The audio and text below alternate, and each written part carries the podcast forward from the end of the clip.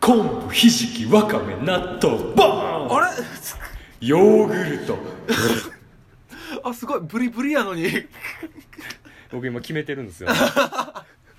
緑やね確かに僕今ねこのモンスターエナジーっていうのをちょっと決めてるんですよあー窪塚もそれやったんかな あれあれおもろかったな昆布ひじきわかめ納豆バヨーグルトンなんで見たみんなあれすごかったねあれね窪塚洋介のインスタライブかな、インスタライブでやってた多分ねもうあのスクショ録画面録画したやつがツイッターとか YouTube で多分出回ってるので調べてでもいいから見てくれ多分ね昆布ひじきって言った瞬 間 出てくあの本当の昆布ひじきわかめ納豆たちよりも窪塚洋介の動画がサジェストされると思うんでほんまやでそう僕この1か月ぐらいで一番元気出たあれやつかもしいいあれおもろかっれたねないこの1か月で僕の一番元気出たコンテンツとしては、うんその窪塚がラリってるそれと、うんあのダイアンの YouTube 配信の最初の5分ぐら い過去の過去の過去のお前に質問で質問ですなんか二重になってる何になってる今4人ぐらいがじゃあ津田に祐介にのやつ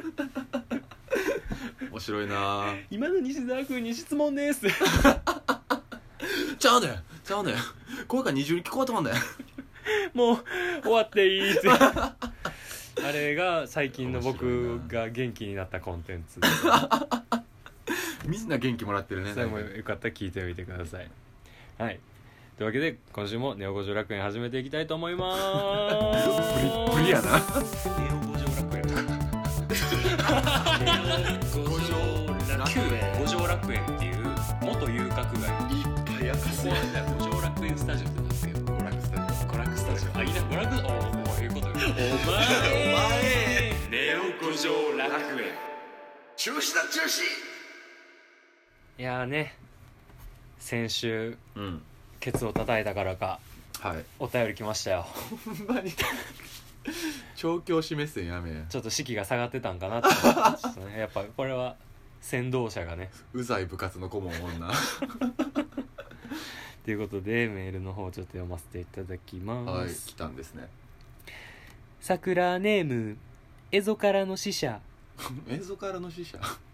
やぶんぶんさん陽一さんはじめましてえ糸田和会で知りこの度追いつきましたのでメッセージさせていただきますえもしかして当方長いこと北海道に生息しておりましたので関西弁に免疫がございませんおかみはん生関西弁ファーストコンタクトは25歳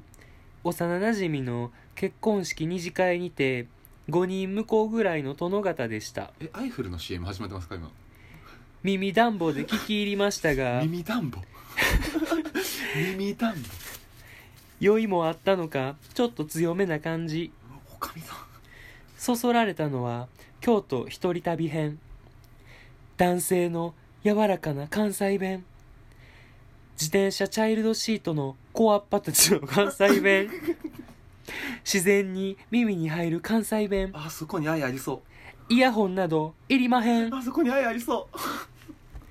そんな憧れの柔らかい関西弁でお話しされてるお二人のトークをうあお耳の寄り添いで楽しませていただいてますこんのこんの生まれながらに転勤族で関東東方にもいましたが関西も住む可能性が十分ありほう京都のお話とても聞きたいどすあやばいおかみさんおかみさん陽一班の紫パーカーに黄色い服で「えらいさつまいもみたいやね」って呼ばれてたのが個人的にお気に入りどすそそこに芋があったんですプレイリスト「白い光の朝に」本当に大好きです声が下手じゃない 下手では声が好きやめたら男の子と女の子かよディスタンスえあこれ響いたんですかビねビだかなディスタンスかあっけしのおかずあっけしって北海道の地名なのあにそっかそっか即反応牡蠣が特産で激うまどすきつい人がお便りくれてん の今はいということではいどうもねあのどどういうことで、関西弁にねあのちょっとピンと来てくださったのかうん、こういうお便りをいただいたので迎合していくあの僕の僕の中の女将が今ちょっと発動しました愛がある人が 愛があるの人か がなんなんその一つあるの 下のあんちゃんみたいなあんち ょそこに愛ははあるのかよ心にダムはあるのかいわからんちょっと俺ら世代ピンとこうへんわからっんやろな、ていう感じで、うん、まあ、関西弁のポッドキャストっていうのがねやっぱなんていうんやろポッドキャスト界の中でもやっぱちょっと引っかかる人多いんかな少ないのかねうん結構番組名に関西っぽさをこう打ち出してる人とかも結構いるので、まあ、言ったらうちだって、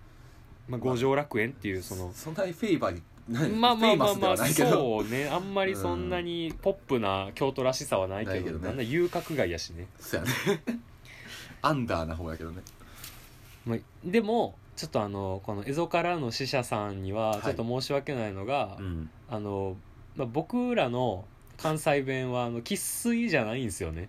そうやね厳密に言うとやねそうなんですよまねず実破ったは、の方から言うとまあ、僕はあの両親がうん京都府の丹後っていう地方北の方ね出身で日本海側なんであの福井とかあの兵庫のめっちゃ上の方とかに挟まれてる地域で、うん実はそっちの地域で丹後弁っていう方言で関西弁と結構遠い喋り方をするんですよ、ちょっとイントネーションは多分ほぼ一緒やねんけどそう言葉遣いとかまるまる単語弁はないんやけど俺は、うんうんうんやけどあんまりその3代続く京都人みたいな家系じゃないので、うんうんあんまり京都弁っぽい感じじゃないかなせやね京都弁ではないかもねそうなんどす下手やなしっかり下手やわ前田藩 は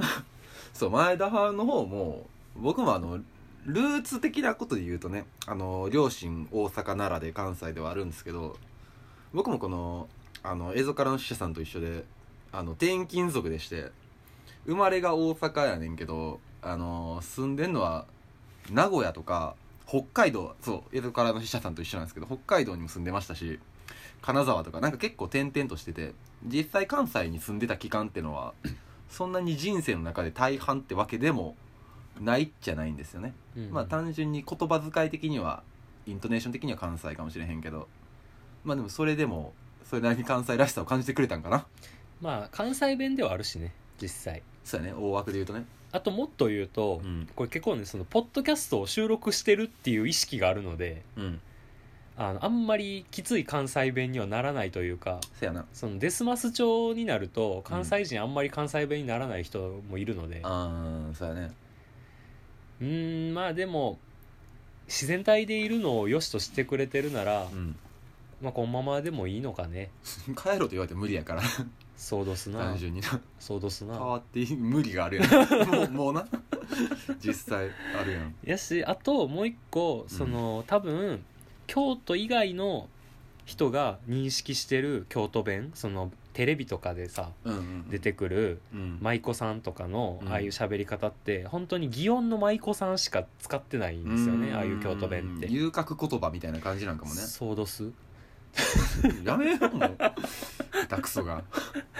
し舞妓さんもあのこれ実は意外と知らない方多いんですけどあの京都出身の舞妓さん結構少ないんですよねそうですね全国から集まってきてる舞妓さんなので結構福井とか北陸の方がそうそうそう俺知ってる限り前テレビで沖縄出身の舞妓さんいたあそうな、うんんいやんねやだから舞妓さんももう舞妓さんになりきってる関西あの京都弁うんだからあんなあの名探偵コナンの「からくれないのラブレター」のもみじさんみたいな人はこの世にはいませんどんな喋り方なんかあんまりピンときませんけれども あのみんめっちゃながみんなコナンのやと思ってるんか知らんけ どめっちゃ嫌味な口調で言ったりするあーあのそれこそブブ漬け食べはありまのすカズカズハのこと「葉っぱちゃん」とか言ったりするうっ としいうっとまあめちゃくちゃめっい疎いないいいキャラやけどなあの人もだからまあ多分それ分かってるとは思うけどね、多分そんなにこうコテコテの京都弁の人おらんみたいなのはうんわかるとは思いますがまあでもね僕らの関西弁は時として大阪の人の関西弁とか京都の人の関西弁とはちょっと違うイントネーションを含むこともあるのでその辺をちょっとご理解いただいたうん上でそうだねお聞きいただければと思いませっすちゃいせなんではい今日はそういう感じで、まあ、あの京都の話をちょっとできたらなあっあていう部ー分が京都トピック会ねはいただちょっとねあの、うん何も仕込まずにちょっと挑んでるんですけど そうやなもうほんまに純粋に持ってる知識だけでいいともとしてるところあるねまあでもあのあれやなこれ京都人あるあるかなと思うのがうん京都の人は京都好きです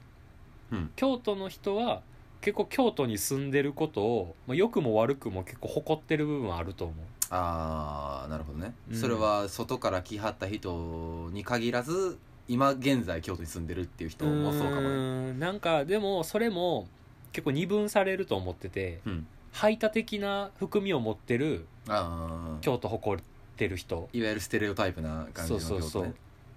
ていう人もいれば俺はそうじゃなくてうん、単純に他府県に住める自信がないああそういう京都の良さに慣れてっていうとそうころそがあうってそうそう僕は大阪で働いてはいるんですけれども、うんちょっと大阪住むのはあー自分の体にはちょっと合わないなと思っちゃう部分まがあ、水が合わんみたいなそうねなんかうーん難しいですね大阪ディス会今回 いやディスってはいない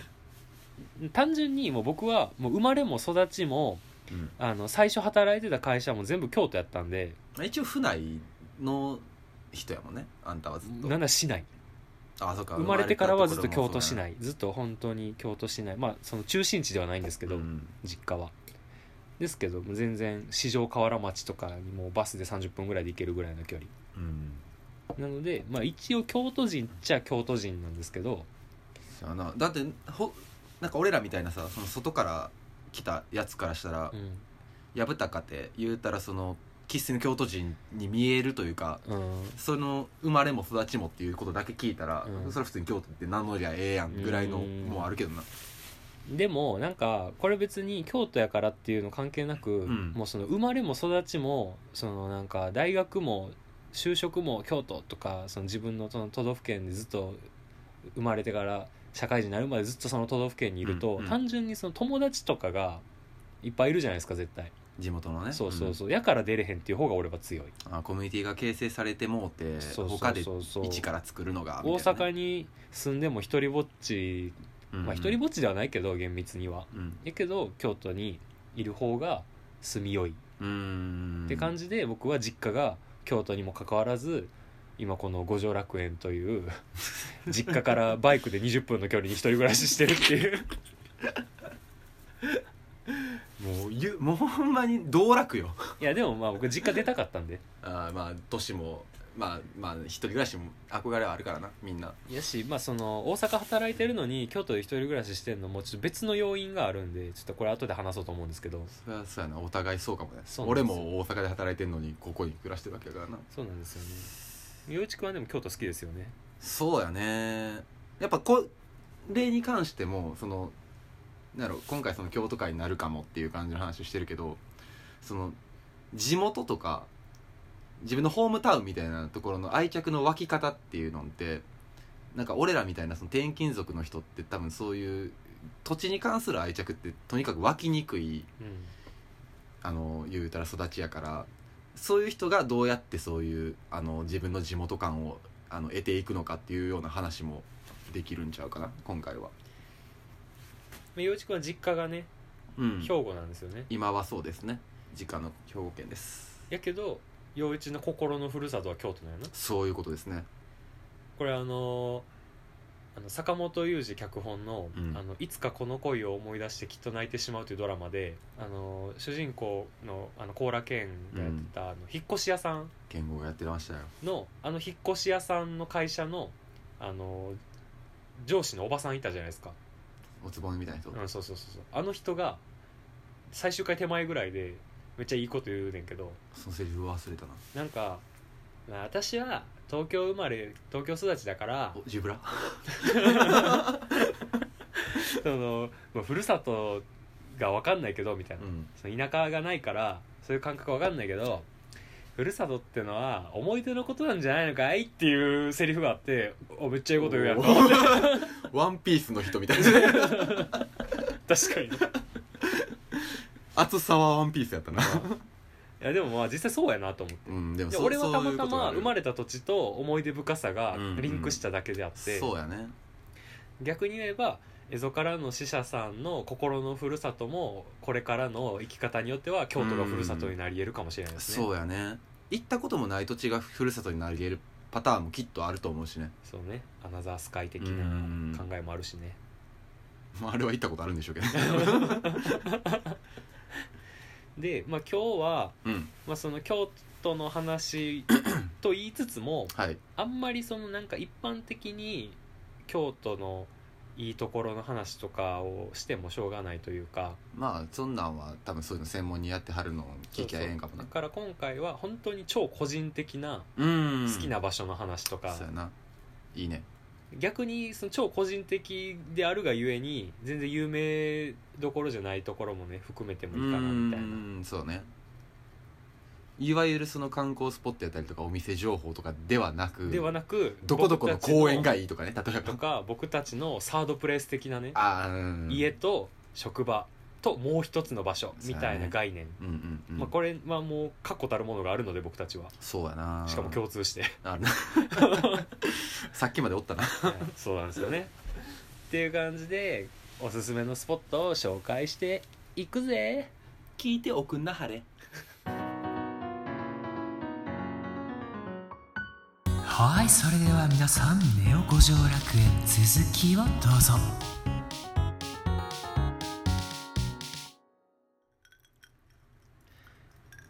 はいまあ京都の好きな場所を、うんまあ、語る上で、サードプレイスを開拓する上ではい大事だと思ってるのがまあ一んね個やは、まあ、飲食かなっていう飲み食べするスポットがうん自分のもう一つの場所になり得るかなっていうふうにまあ僕さはね思って誰かるんとです行けどく場所って考えたらそうなるかもねはいまあ、そんな中で、うんまあ、実はこれを収録してるうん今日の夜は僕と陽一くんはちょっとあるお店でうんいっぱい飲んできたんですけどはいはいはいまあそれ行きが、ましたねあの水色クラブっていう、うんまあ、あの三条京阪の駅からちょっと歩いたところにある、まあ、カフェバそうねーにカフなェるバんーでで書いすてけれるどねも、そう言うてるねあの人はまああれちょっとカフェバーと呼ぶのもちょっと怪しいぐらい の変な形態のお店なんですけどそうやないやーもうねなんていうかな不思議よねあのお店うんまあなんか俺はやっぱその外から見た京都らしさってこれやなって気はするなあいわゆるその飲み屋やったりとかそのそれこそそのサードプレイスらしさが凝縮された店やなっていうのはめっちゃ思うなーまあカフェバーお酒も飲めるしうんあの軽カレー食とかカレーくとれたりねかあのちょっとした食べ物もありつつあのなんか謎の雑貨売ってたりうんうんうんあの T シャツとかのグッズもね売ってたりするんですけど、お店のうん、あそこできたんがえ2014年とかかな確かそうやなもうそんな前かそうそうそう、あの京都一律芸大出身のうん女性3人、うんあのマリリンさんって方と、うん漫画家の森田るいさんって方と、あと延明さんっていう女性3人でお店作ろうって言って学生乗りで作ってしまったというすごいお店なんですけ ど、平屋でなそうそうそうで僕が34年前ぐらいに、うんあの一人であの密かに通って てでそのお店のその延明さんっていう人とうんあの森田さんと仲良くなってう、でんなんかあのオール雑漫才朝まで一緒に見たりとか、はいはいはいはいあの結構普通になんか楽しんで。友達みたいなそ感うじそでうね友達になって通ってて、うでんそこにこう陽一君を連れてって、うんでそこから結構いろんな人と仲良くなってみたいなそうや感ねじで、まあちょっと、まあ、居場所みたいな感じになったんですけれども、うんあのまあ、この前ちょっとツイッターにもね書いてはったんですけど実はちょっと移転されるということで、うん、今実はその京都の市内にあるんですけれどもそうれがね大阪かどっかにまあ、まだ物件決まってへんって言ってたけどまあそうやな目当ては大阪みたいなこと言ってたな、ちょっとね多分引っ越し手伝わされることを受けられたんですけどそれも配信すればいいんち ゃうかななのでまあうん多分7月の第2週ぐらいまではやるみたいなこと言ってたんでそうだねうんそんな感じだ今ちょっとこんなご時世ではありますがもしその水色クラブまだ行ったことないとか思い入れがあるっていう人はちょっと夏前ぐらいまでにちょっと一回足を運ぶことをお勧めしますあれ水色の魅力っていうのは何なんやろねいやもうあれは延命のキャラやろ まあもうやっぱそうなるよなあの 今今日、ねそのさっき薮田は3人で開いたって言いましたけど実際今現在あのお店守ってはんのは延明さんっていう、そうえっとひ最後に残った1人だけなんですけどねまあでもこの23年でね延命とはたくさんの思い出を作りましたからねね鴨川で青空カラオケやをっしたたりね御所でお花見を石段ねした草りにねもう俺に至ってはあのチャリ二人乗りしてタクシーにはねられそうになったことあるから しかも延命が前やからな めちゃめちゃ怖かったっいや俺もあるあるわあるわるうんていう感じで、まあ、水色クラブ、まあ、ちょっと残り少わなずいか期ですよ間ねになってしまいますが僕と陽一君の思い出のお店ですのでぜひとも皆さん足を運んでみてください来てくれたら会えるかもですあそうですうね、んはいでまあ次それが1個ね僕と陽一君はねコーヒー好きなんですよね好きですねそうコーヒーが好きで、うん学生の頃から僕は喫茶店とかにちょくちょく行ってた、うんいろんな喫茶店に行ってたんですけそうどですね僕らそういう感じですねであの京都の四条河原町と木屋町の間の細い道に、ちょっと裏路地的なところに、たこ焼きし通りやったかなあれはエレファントファクトリーコーヒーというコーヒー専門店があるんですけれども、うん路地裏にあるとこですそうこれがね深夜の1時までやってる喫茶店でしてこれは京都には実は珍しい業態なんですよね、そうで僕もエレファントには学生の頃から昼間とかにちょいちょい行ったことがあったんですけどあのそこでこう副店長をしてた男とうん陽一くんがあの親しいということで、うんなんか陽一くんと一緒にうんお店にねお邪魔したことがあったんですけれども、あのそこでその副店長の男高田翔平とあフルネーム高田翔平と意気投合しまして、ねで、まあ、陽一君はその時ちょっとあの京都で働いてはいなかったので僕の方がちょっと足げく通うっていう期間が頻度的にはそうそうだねそうそう続いて、うん本当にもうあのコーヒーチケットをあの2ヶ月で3枚買うみたいなあいやすごい言ってんなぐらいい買ってた時期があったんですけどそういう感じでもう本本当に2016年7年8年あたりはもう本当に週34ぐらいで仕事終わったらエレファント行くみたいな蜜月やなもうめちゃめちゃ通ってたほんまにで俺もそんな通ったことないなあの深入りのコーヒーのお店なんですけど、うんこれがね美味しいんですすよねごいねあっこは正直いまだにコーヒー1位はエレファントなんですよね京都で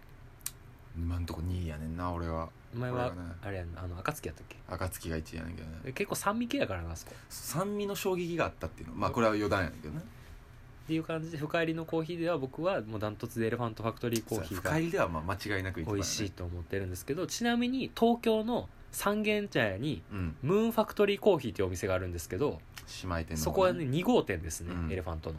なので同じ味は東京でも味わえるので、うんよかったら行ってみてくださ東い京の方はぜひ三茶にでここからがちょっと面白い話なんですけどうん面白いのそのおととし2018年の7月に、うんそのエレファントの副店長をやってた高田翔平という男からねはい多分ね今本人もこれ聞いてると思うんですよほんま 聞いてんかな聞いてると思うんですよ あいつあの1エピソード2回ずつ聞いてるからなあら探ししとん なね、そのおととし2018年の7月に高田翔平から独立したいとうん自分の店を開業したいとああの相談を持ちかけられまして、ーっうんていうのも、まあ、僕がもともとね金融機関で法人営業をやってたので、うんそういう飲食店の開業のノウハウとかねあの詳しかったよねそうお金の借り方とかねいろいろちょっと詳しかったので、まあ、ちょっと教えをこいたいと、うんっていうので相談されてじゃあお店作ろうぜっていううのんでね、うんおととしの夏から準備を始めはいで高田翔平は去年の3月にね、うんエレファントを卒業ししたねそして、えー2019年のね8月の10日ですかね8月10日やねオはいープニングはうん自分のお店をね作ったんですよ大変やったなほんまに大変でしたねほんまに俺があの京都の、えー市場えー、富野工事上がったあたりかなうん、でえっと錦と錦市場富野工事のっていうね交差点かな、うんその辺りのそうここに割と南寄りそうので方すでねねあるんですけど喫茶百景というねうんお店を作りましたカッチェーンですわこれがそうなんですよでまあ独立をしたいと言いつつもあの僕と陽一くんゴリゴリ噛んでるんですよね、うん ほんまに今この創業に際してゴリゴリ噛んでるんですけど、ほんまやで内装ほぼやったよ ね僕に至っては事業計画書書いたからこれ言っていい かなもういいかまあおそうや事ね実やしな俺もだってあんもうスケジューリングとプランニングとはいほぼほぼやったもんなでまあ僕も陽一くんも手伝いつつもうんあの報酬はもらってませんうんっていう のもっていうのもまあ友達やからっていうのもあるけど、僕の大義名分としてはうんただで手伝うけどその代わり俺は自分の居心地のいいお店を作りたいっていう、うっんていうのがあって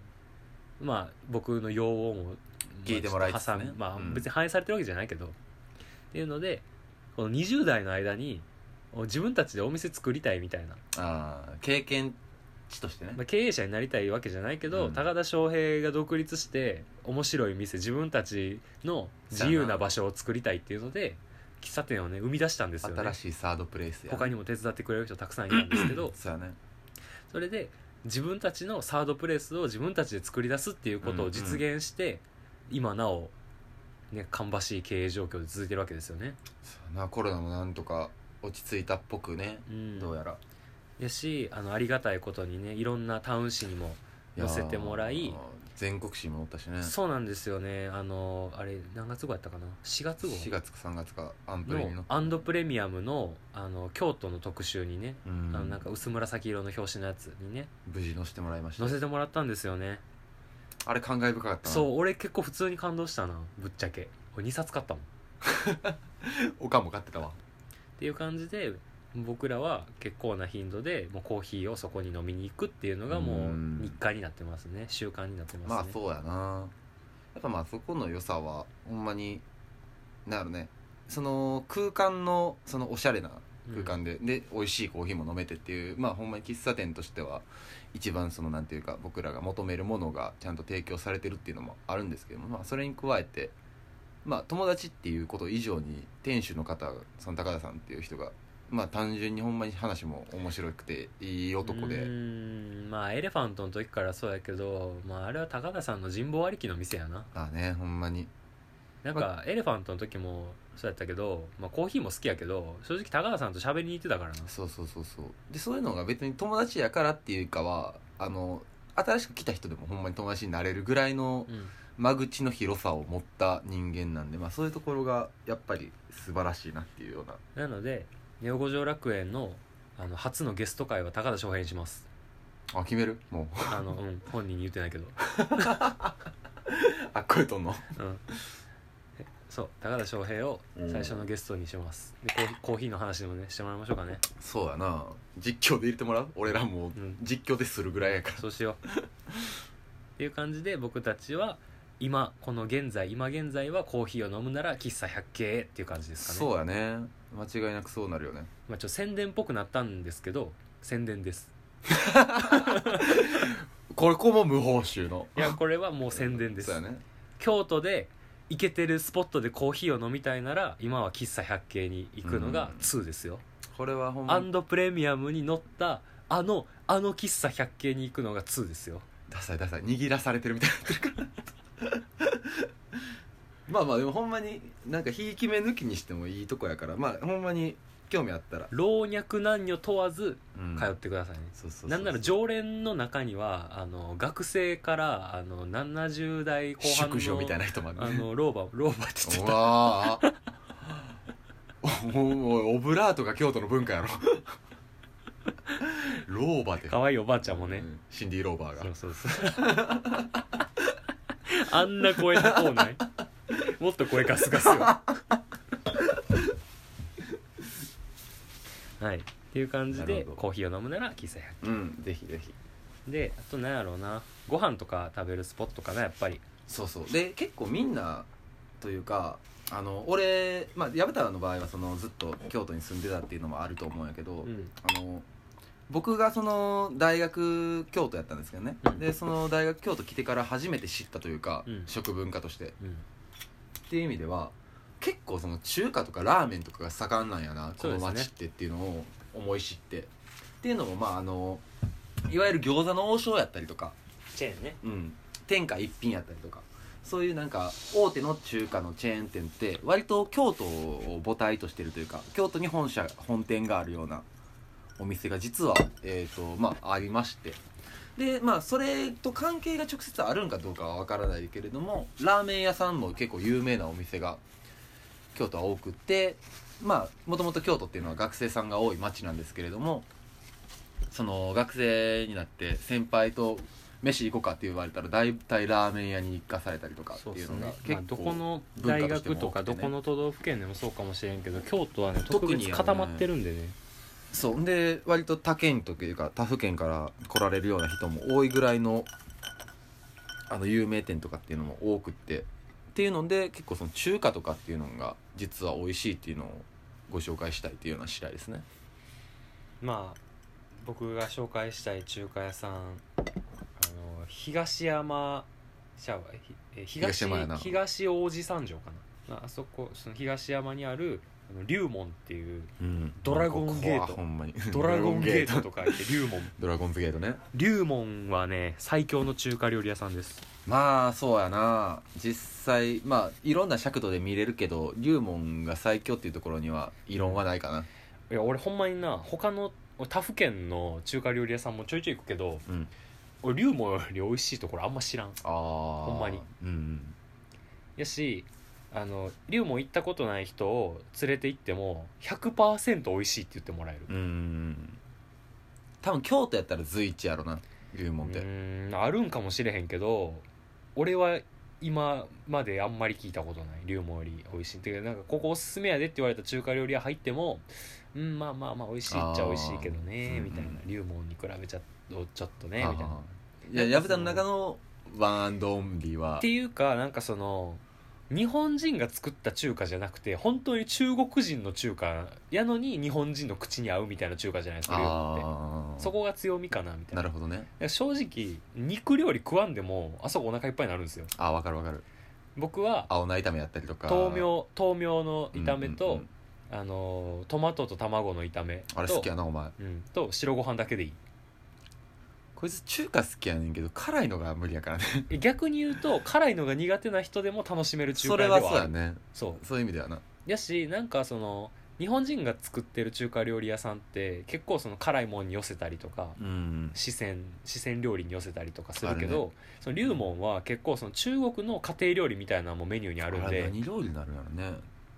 関東なんか何なんか分からん分けどからんけど上海の友達はトマトと卵の炒めお母さんがよく作ってるって言ってたあそうなんやじゃあちゃんと郷土料理そとうしてそうそうそうあるんやねあれやけど日本人がやってる中華料理屋はトマトと卵の炒めない見たことないねそうそうそうでもあれめちゃめちゃうまいねんなほんまに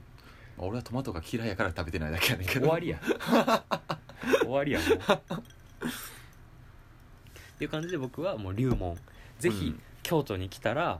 もうなんかしょうもないラーメン屋行かずにしあょーしょうもないラーメン屋に並ぶぐらいやったらもう空いてる龍門に行ってください確かにそうやな龍門さ素敵なネオンが目印ですそうネオ五条楽園ライクなネオンが光ってるんで、 ちょっと色味も似てる、ねうん、まあ僕の中では割とその僕も龍門をよく行くし好きな方なお店であるんですけどもまあ龍門がある意味その地元から発信するっていうような感じのまあちょっとディープめな感じの中華としたら割とライトめな方を、えーご紹介できるとしたらえーっとねこちらは台湾料理のお店なんですけどもハオというお店がありましてハオっていうのはあの漢字で「好き」って書いてハオって読むんですけどねコン・ウェンガが得点決めた時のそうハオってチャイナチャイナチャイナが結構あるよねスコンクで負けたの やつあれ一応正式名称としては余一的そう天津酒場ハオ天津酒場ハオうんっていう名前でやってトましキてトキって書いてハそオうねトゥキあなたがトゥキだから のあのハオですけどもででここちちららががよねあそこもそうここはほんまにライトなえっ、となんやろな割と京都の大学生とか若い人やったらうん大概みんな知ってるやろなっていう感じのお店でしてここは四条河原町っていう割とほんまに駅木屋近で町木屋町やね高瀬川沿いやねうんそうそうそうそうちょっと南に下がる感じのところにありま河す原町駅の出口から結構すぐなんで、うん龍門よりはアクセスいいので、そうやまあね逆に言ったらあの人いっつもいっぱいですねうんそう結構予約必須やったりとか、金曜日の晩とかやったらねそうねそうでそこも割と,、えー、と最近はコロナの影響でデリバリーばっかやってたんですけども、そうねちょっとゲリラで開けたりとインかスタの広告売ってましためっねちゃ売ってるめっちゃ売って僕るらが狙い撃ちをされてたのかされて たそう俺もよわかう出てよう出てたわあれもねまあ結構そのあっこは本当にカジュアルに楽しめるような、うんえっ、とまあライトに楽しめるでお店の装飾とかも結構凝ってはって、うんで結構コンセプトもしっかりしてるような感じででもあそこに日本人の人が普通にチェーンでやうん、うってるん、そうそうおあ店やんのオーナーは沖縄の人やねんでしかもあの寝てんのかこそうれっていうぐらいクマある人なでもめっちゃ元気で声かけてくれるしあ の人いい人やねいい人やねんけどねあの何か頼んだら絶対よだれ鶏をおすすめしてそうそうそうよだれれ鶏がうまいあれうまいねんななんやろな来てくれたお客さんを楽しませていこうっていうような感じがとても見えてなんかで実際ご飯も美味しいしちなみにお酒も美味しいしっていうハオで小籠包を頼んだら、うんまあ、最初とりあえずこの人数やったらこんぐらいかなって頼んだ倍の数頼むことになりますうんもうほんまに美味しいから そうもう追加がめ追ちゃ加くがそ止まらんのよめちゃくそ食えるそうかっぱえびせんぐらい食える止まんないもんね ほんまに美味しいよなあそこそうそう本当にしかも小籠包の食い方図解してあるからなうんうんうんそう全部教えてくれるんでなんか優しいお店でまあぜひさあね龍門がディープやったらここがまあ入門編っていう感じで捉えてくれたらいいんちゃうかなといそううですおね店ですスーツ着て金曜の晩に行くハオは最高ですから最高やねほんまに、っていう感じですかねはい、僕らの食はそうやね僕らの晩ご飯はそれだけでこと足りますね、うん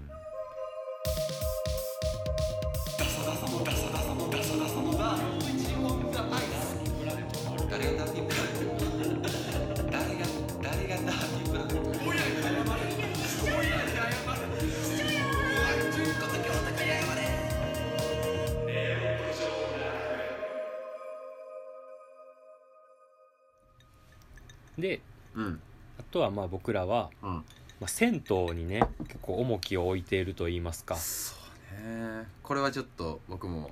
ノートで詳しく語ろうかなと思ってるぐらいのうんトピックなんですけどねで、まあ、陽一の持論としては、うんまあ、みんなそれぞれに持ち銭湯があると、うんまあ、これはもう僕も大変共感しておりましてっていうのもあの実は僕はこの五条楽園という地で一人暮らしをはい始めようと思ったきっかけ物件選びの決め手として、あのサウナの梅湯っていうこれがね銭湯がね実は本当に歩いて23分の距離にあっててそそここかかるかぐらいの距離そだうねもうそれを決め手に僕はここの五条楽園スタジオにね契約したんですけどどもんどん家明かしてい くう絞られて絞られ絞られマンション絞られ56個ぐらいに絞られてるから今っあと部屋数だけやでていう感じで僕はこのサウナの梅湯っていう銭湯がもうとっても大好きでうんこれ「ポパイ」とかの結構有名やね載ってるほんましにテレビとかラジオとかにも出てるしあのこの前やったらユニクロのタイアップがあったりと銭湯界ではかうんあったああっとは関西の人や関西のちょっとカルチャーに造形深い人やったら知ってる「インセクツ」って雑誌たとかにもね、うんうんうんあのよう取り上げられてそうるしそねうそう取り上げられたりもしてたんですけ ど僕の一個上の人が湊三次郎さんっていう人が、はいあのー梅湯を引き継いでもともとバイトやってはってねそうそうそう戦闘活動家みたいな肩書きなんですけどその人が、まあ、継いで今のこの若者にも愛されるっていう銭湯をうんね、うんうん作り上げた人で今滋賀県とかにも新しい銭湯たくさん作ってらっしゃるんですけれども3つ4つ経営してるよね今うん確かそうそうそうそうゆとなみ社っていうね、うんうんグループでやってはるんですけれどもで僕はそのサウナの梅湯何がいいってねもうこのサウナ入ってであの中庭のねうんあその金魚鉢みたいなそう金魚鉢みたないなところでタバコを吸って でもうサンダルでパカパカ歩いてそうそうそう帰ってきて寝るっていうのができる距離感そうそうそう最高なんですよね、一個心一個近くに持ち銭湯があるとうんまあちょっと久々に湯船に浸かりたいなっていう時にザバッと入れるようなうん感じのなんやろねあの言うたらサマージャムみたいなことあーがそうでねきんのん、環境としてあるのんがで本屋行ってねそう夕方から風呂ザバッと行ってね好きだらけの格好でうちの近所フラッとしてっていうのができるのがやっぱりその京都の良さっていうか結構これは春夏秋冬問わずみんなやってるようなことであってでこういうところに価値を見出しがちでその中でもやっぱサウナの梅湯っていうのは、まあ、僕は僕で持ち銭湯があるんですけれども単純に梅湯行きたいから薮団地に遊びに行ってでちょっと梅湯行こうやっつって入ってタバコ吸って帰ってみたいなことをやってるようなぐらいの価値があるようなそうなんか良不さがある思よね議なスポットやと思いますねうん梅湯ってなん本当にかね銭湯としての設備的には別に充実してないんですよ正直うんそれこそね陽一くんの家の近所の銭湯の方が白ろ山湯ってそいううね露うん店があったりとかありますねうちはあの丸型のあの湯船があったりとあーかうんあるあるそもそもシャワーの数多かったりとかそうかもねそうとかいうふうに銭湯の設備としてはそこまで充実してるわけではないんですけど結構ね雑誌とか本とか漫画とかもいっぱい置いてあるっていうのも一個要因ではあるんですけどオリジナルのグッズ売ってたりとかあとはあの2階でなんかーやろそううとし2た階よねでうんタトゥースタジオがあったりこれちょっと革命的なんですけ気どになるよなほんまタにトゥースタジオがあったりとかあめのっちゃ入れてみたいもんまあねベンベンチと扇風機とあってうん本も置いてあるみたいなもありつつもちろんその、まあ、牛乳とかビールとかもね置いてあるんですけどあそこの梅湯の魅力ってアルバイトの学生の人なんですよ絶対ああそうなんやそうあそこはアルバイトの学生の人たちがあの梅湯新聞っていうのをね書いてるんですよ、あの毎月うんうん毎うん月月2回かなちょっと忘れちゃったんですけどでそのあの広お報誌的なやつね風呂入ったら壁にペタッとあのラミネート加工された梅湯新聞が貼ってあるんですけど結構読み応えあって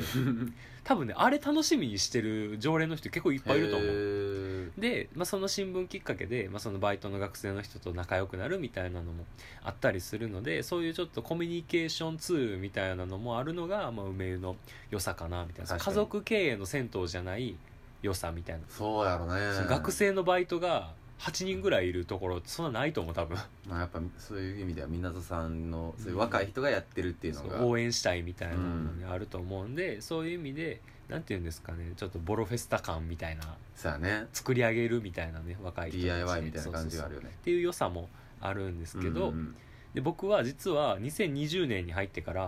のガチサウナを始めようと思ってあサカツそうサ活を始めてあのーまあ要はサウナ12分入ったうんら水風呂5分、まあ5分っていうかまあ普通に自分で頭で数えてるだけだけど5分間使い続けんねんそうっていうのをあの6セットぐらいやってこうなんていうんだろうなこう体がこうピリピリしてくるのようん水風呂とか入るうとあの感覚を今まで味わったことがなかったんであそう2020年になったらガチサウナ活動をちょっとしてみようっていう目標を決めてやってたんですがあここののね昨今のね昨今のねこのコロナの影響でサウナ使えなくなってうん梅湯も自宅飛んだしてんにねや今お風呂がない人しか利用できんようになっちゃったのですが6月の1日からまたねお店がおー再開する再と開いうかことでもう僕は1日に行こうと思ってますのでああ1日に行くんやだからあの梅湯に興味ある人とか雑誌で見たことあるけど行ったことなかった人とかあの行こうと思ったら空いてなかったとかいう人はこの6月1日以降にぜひえー足をサカツ運やんっでみてたください、行こうや行こ行うこ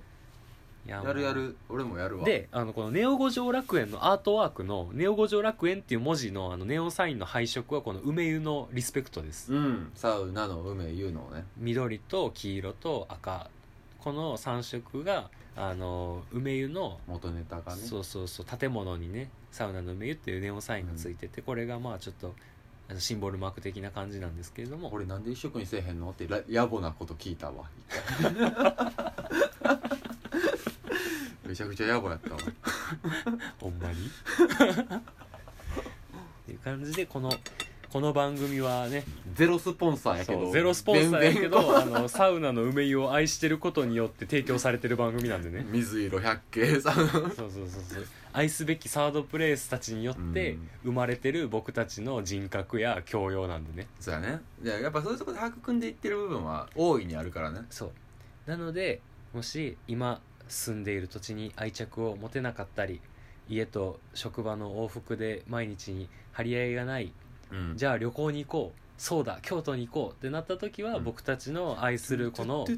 サードプレイスに足を運んで心のふるさとにして僕たちと京都の良さを語り合いましょうう「トゥーナやな、ん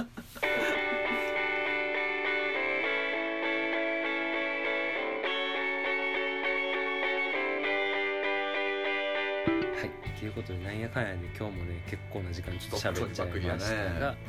まあ今日はねお店とかうん商売されてる方の場所をベースでちょっと喋ったんですけど、なんかほんまになんか喋るほどでもないお気に入りの場所みたいなのもうね、んあるのでねあったりするよね僕やったらあの藤井大丸の屋上の出ました喫煙所とかねあのセブンティーンアイスとかの自販機があはいはいるはいはいはいあそこの空間結構好きで四条河原町の藤井大そう丸そうにそあうるそうそうあのね商店街の上にあるやつねデートスポットにおすすめです商店街ちゃうわショッピングモールかうの上にあるやつねなんかそういう喫煙所みたいなので言うと結構まあみんな馴染みあるところで言うと高瀬川の沿いの喫煙所うん木屋町のこちらもねそうです木屋町のところにあるこちらもね今はちょっとあのうんコロナの影響で閉鎖されてる、そうですね多分どこの喫煙所も閉鎖はされてるんかなあるんですけどもなんかそう思ったらさ前収録鴨川でした時にさ「うんマザーリバーに抱かれて」というタイトルを付けはしましたがしたねそう思うとこの高瀬川の方がマザーリバーかもねもしかしたら、うん、んまの意味でエレファントもそうや しあこのー今の喫煙所もそうやしハオもそうや木し屋町自体もそうやしな梅湯もそうやし、うん高瀬川沿いの方が結構グッドプレイスは多いかもね、まあそもそも育ての親なんかないやそもそも鴨川ががっつり河川敷やからうんまあ周りに高い、ゆね川床ぐらいしかないもんねそうそうやけど高瀬川もねがっつり道路挟んでお店があるのでだから育ての親感があるよねそうやねの高瀬川にはやしあのこの五条楽園スタジオも高瀬川沿いにあります 実はそうですね実はまだだバレてないね、もうだって見下ろしながらそうタバコ吸うとるもそうん、ね、僕そこの五条楽園ネオ五条楽園のアートワークはこの五条楽園スタジオのベランダに僕と陽一くんがあの休憩してるみたいなだべってる図をだべってるんですけど実はあれを見下ろすと高瀬川が流れてるっていう場所なんですよ流れてるんで実は。ということ で全ての宛先嘘ではしょどういうことで 全ての宛先は neo. 五条 .parais.gmail.com 五条の5は、数字のはい、Twitter もやってますノートもやってますあの YouTube も開設しましたのでそちらも合わせて見ていただけたらと思います。というわけで今週もお聴きいただきありがとうございました。クロスメディア